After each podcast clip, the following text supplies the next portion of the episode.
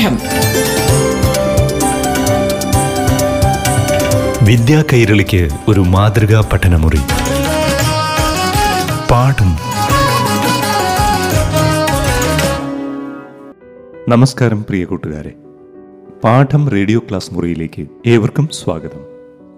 ഇപ്പോൾ കേരള പൊതുവിദ്യാഭ്യാസ പാഠ്യപദ്ധതിയിലെ ഏഴാം തലത്തിലെ സാമൂഹ്യ ശാസ്ത്ര വിഷയത്തെ ആസ്പദമാക്കിയുള്ള ക്ലാസ്സാണ്. അവതരിപ്പിക്കുന്നത് കൊല്ലായിൽ S N U P S അധ്യാപികയായ ഷീജ ബീഗം.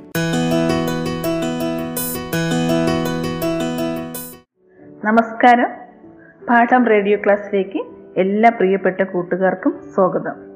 ഏഴാം സ്റ്റാൻഡേർഡിലെ സാമൂഹ്യശാസ്ത്ര വിഷയത്തിൽ ഇന്ന് സാമ്പത്തിക സ്രോതസ്സുകൾ എന്ന അഞ്ചാമത്തെ അധ്യായത്തിന്റെ തുടർച്ചയായാണ് ചില അറിവുകൾ പങ്കുവയ്ക്കുന്നത്.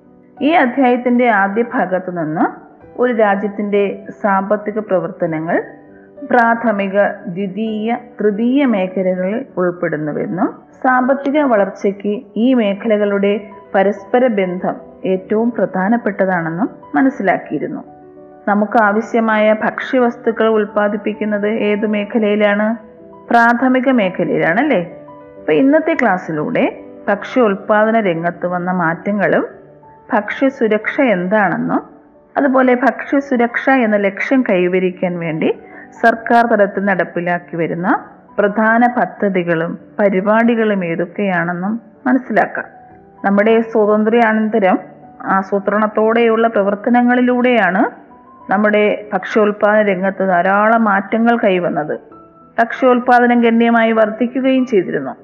എങ്കിലും ഇന്ത്യയിൽ പല പ്രദേശങ്ങളിലും ഇന്നും ദാരിദ്ര്യം നിലനിൽക്കുന്നുണ്ട്. ഇല്ലേ? നിങ്ങൾ വാർത്തകളിലൂടെയൊക്കെ കാണുന്നില്ലേ? വടക്കേ ഇന്ത്യയിലൊക്കെ ദാരിദ്ര്യം നിലനിൽക്കുന്ന ധാരാളം സംസ്ഥാനങ്ങൾ നിലവിലുണ്ട്. ഭക്ഷ്യോൽപാദനം വർദ്ധിച്ചിട്ടും ഇങ്ങനെ ദാരിദ്ര്യം ഉണ്ടാകാനുള്ള കാരണം എന്തായിരിക്കാം? എല്ലാവർക്കും ആവശ്യാനുസരണം ഭക്ഷ്യവസ്തുക്കൾ എത്തുന്നില്ല. അതുതന്നെയാണ് ദാരിദ്ര്യത്തിന്റെ കാരണവും. വിതരണത്തിലെ അപാകതയും സാമ്പത്തിക ശേഷിക്കുറവുമൊക്കെ അതിലേക്ക് വഴിതെളിക്കുന്നുണ്ട്. നമ്മുടെ രാജ്യത്ത് കുറച്ച് ആളുകൾ പട്ടിണി കിടക്കുമ്പോൾ നമ്മൾ ഭക്ഷ്യോൽപാദന രംഗത്ത് വിജയിച്ചു എന്ന് പറയാൻ കഴിയുമോ? ഒരിക്കലും ഇല്ല. ഭക്ഷ്യസുരക്ഷ നേടുന്നതിൽ പരാജയപ്പെടുന്നത് കൊണ്ടാണ് രാജ്യത്തിൽ ഒരു വിഭാഗ ജനങ്ങൾ ഇന്നും ദാരിദ്ര്യം അനുഭവിക്കുന്നത്. എന്തായിരിക്കാം ഭക്ഷ്യസുരക്ഷ എന്ന് പറഞ്ഞാൽ? ഭക്ഷ്യവസ്തുക്കൾ എല്ലാവർക്കും ആവശ്യാനുസരണം ലഭ്യമാക്കുമ്പോഴാണ് ഭക്ഷ്യസുരക്ഷ ഉണ്ടാകുന്നത്.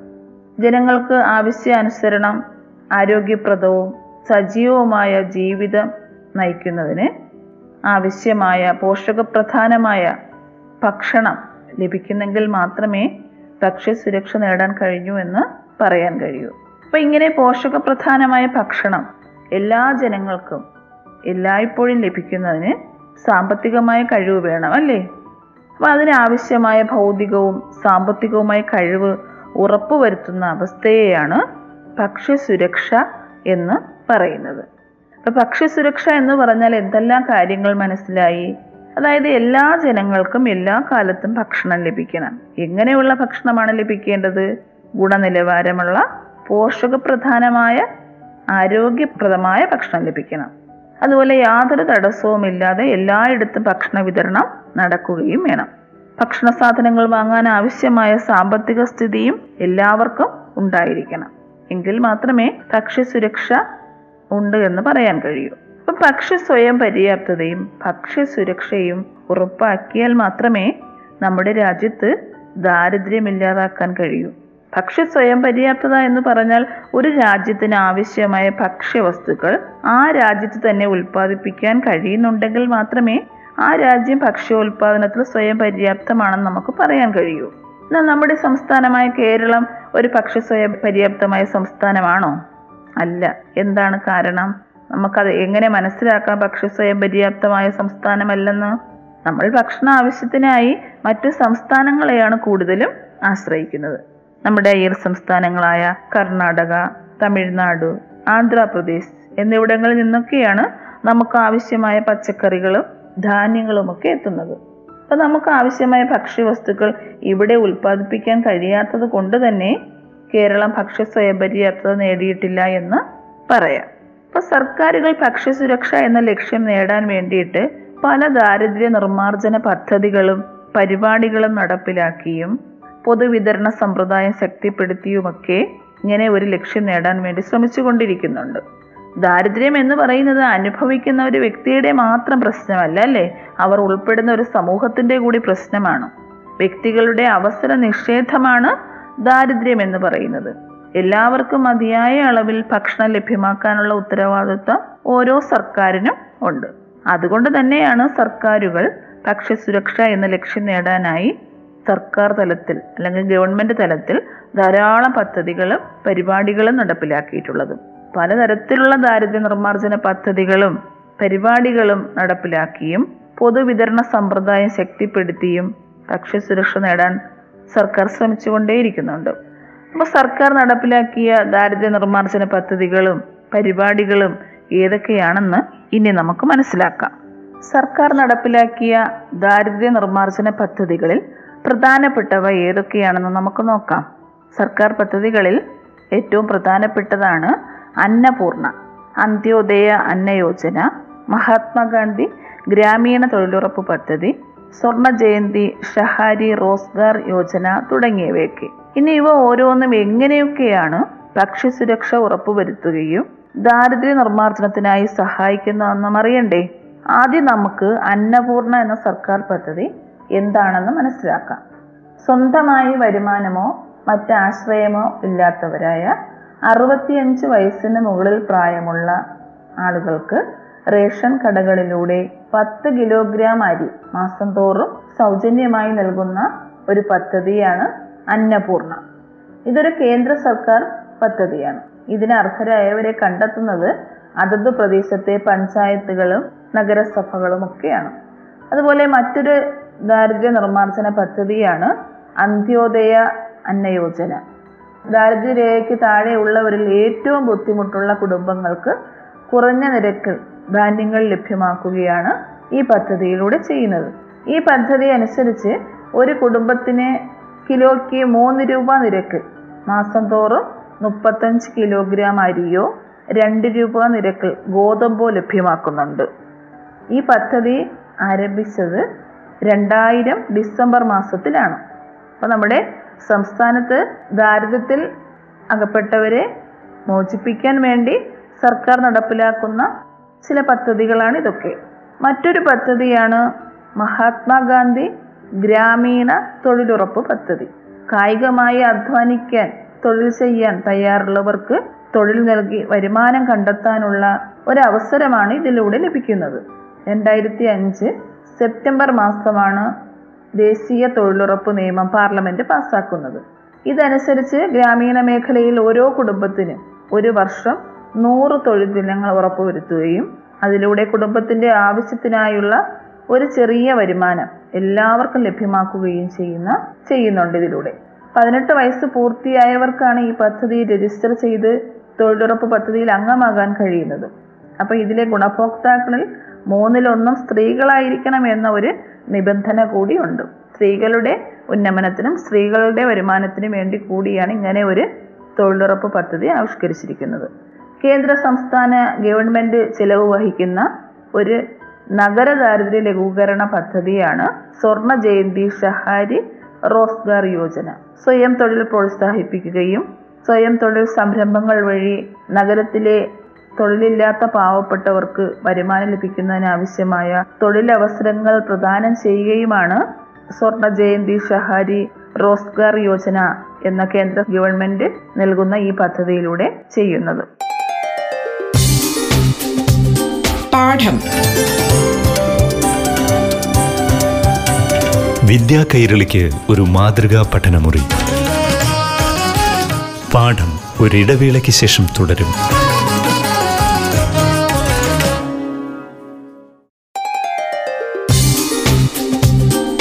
പാഠം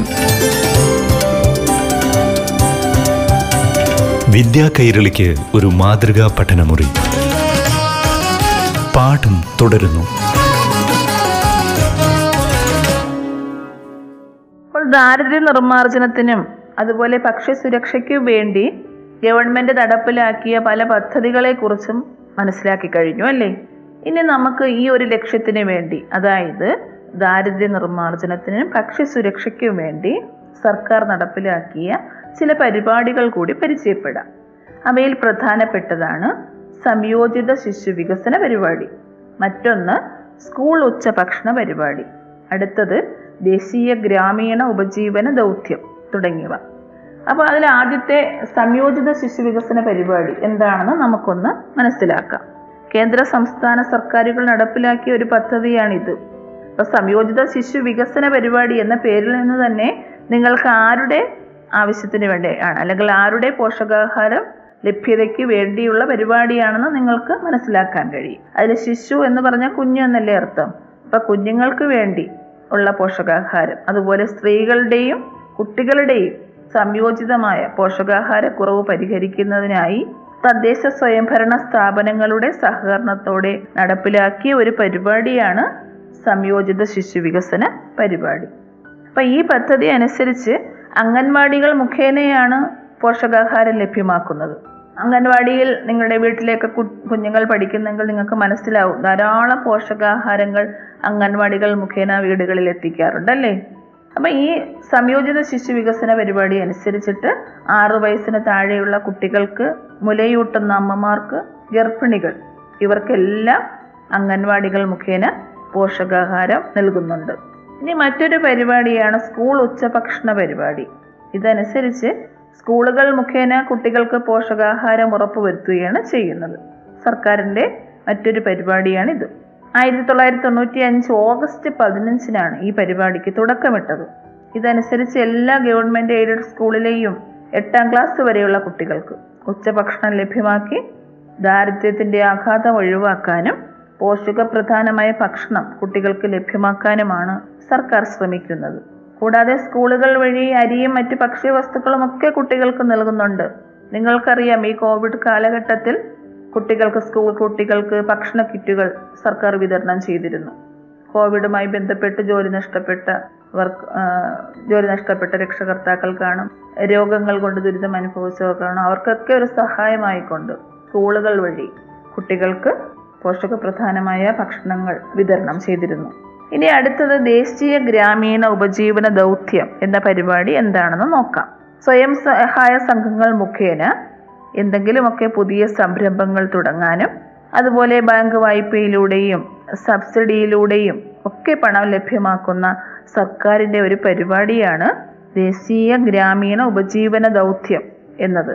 ദാരിദ്ര്യം ലഘൂകരിക്കുന്നതിനും തൊഴിൽ ലഭ്യമാക്കുന്നതിനും തൊഴിൽ സാധ്യതകൾ വർദ്ധിപ്പിക്കുന്നതിനുമായി നിരവധി ദാരിദ്ര്യ നിർമ്മാർജന പദ്ധതികളും അടിസ്ഥാന സൗകര്യ വികസന പരിപാടികളും കേരളത്തിൽ നടപ്പിലാക്കി വരുന്നതായി എല്ലാവർക്കും മനസ്സിലായില്ലേ? സർക്കാരിന്റെ വിവിധ പദ്ധതികളും വിവിധ പരിപാടികളും ഒക്കെ മനസ്സിലാക്കിയല്ലേ? എന്തിനു വേണ്ടിയുള്ളതാണ്? ദാരിദ്ര്യ നിർമ്മാർജനത്തിനും ഭക്ഷ്യസുരക്ഷയ്ക്കും വേണ്ടി.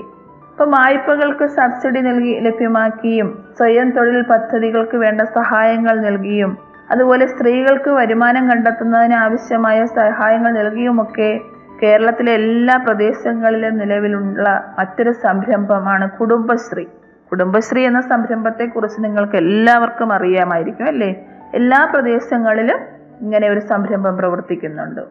കുടുംബശ്രീ വഴി ഒരുപാട് സ്വയം തൊഴിലുകൾ വനിതകൾക്ക് കണ്ടെത്താനും അതുപോലെ അവർക്ക് ആവശ്യമായ അങ്ങനെയുള്ള സംരംഭങ്ങൾ തുടങ്ങാൻ ആവശ്യമായ പണം വായ്പയായി നൽകിയുമൊക്കെ ഇങ്ങനെ ഒരു സംരംഭം വിജയത്തിലേക്ക് പോകുന്നുണ്ട്. അതുപോലെ മറ്റൊന്നാണ് ആശ്രയ എന്ന ഒരു സംഘ സംഘടന.